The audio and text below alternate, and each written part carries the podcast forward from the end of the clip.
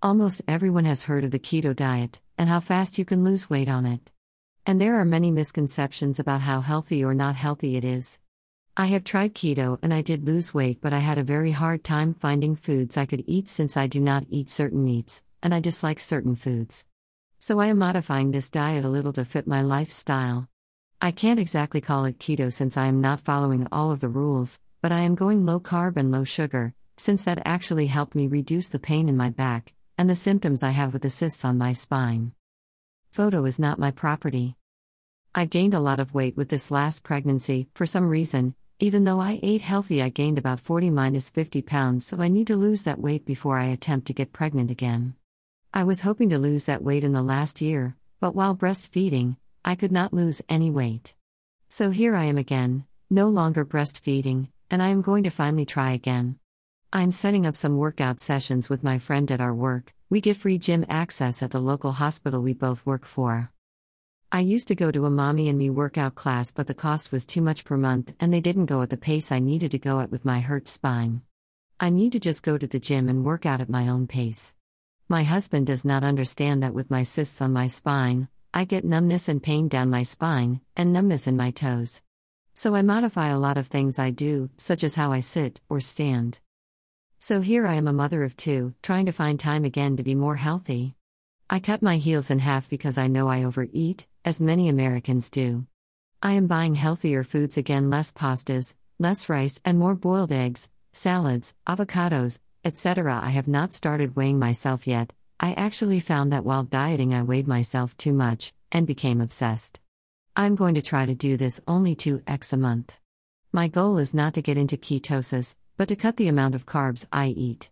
Since I often make pasta as a go to meal, eating pasta and bread all the time will make most people fat. I think many people fail to realize that not all diets work for everyone. We all have different body types. I know women who lost all of their pregnancy weight, 30 pounds or less, within a month of giving birth, doing nothing. While I couldn't lost 5 pounds, while dieting and working out together. It is frustrating, and I have to admit, I fell into that horrible trend of comparing myself to other people, which only sets you up to fail. I don't like to have mommy friends often, at least not in real life, because people try to give me advice on how they do things. But for me, I can't go jogging with my baby. I have bad knees. My baby was also born premature and in the winter time, so when she was born, going out to work out was terrible. She got RSV from someone eventually, even when we didn't go out and she was almost hospitalized. For those of you who do not know what RSV is, here is a description. Below is a photo of my one month old and I last year, when she had RSV and I had RSV.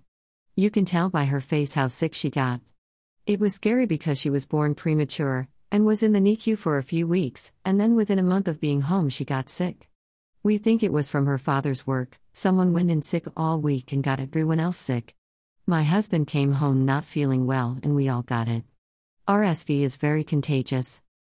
Lily and I, with RSV, we went to the doctor every day to check her oxygen levels and clear her nose. So that's what I am doing. Are you doing any diet? Which one did you choose? Why did you choose it? How much weight are you planning to lose? I will post some before and after photos eventually. I'm still very embarrassed about how much weight I gained from the pregnancy and the back issue. On a side note, my cysts only showed up after I had an epidural. I found out I might have had these before the epidural, and during the epidural, they might have punctured one, because I was in a lot of pain when they administered it, and afterwards, I had a cerebral spinal fluid leak for over a month. I had dizzy spells, and I felt horrible for a few months. I have had two epidurals, I have two kids, and this is the first time this has happened. But for my next child, I will likely not have an epidural due to my cysts.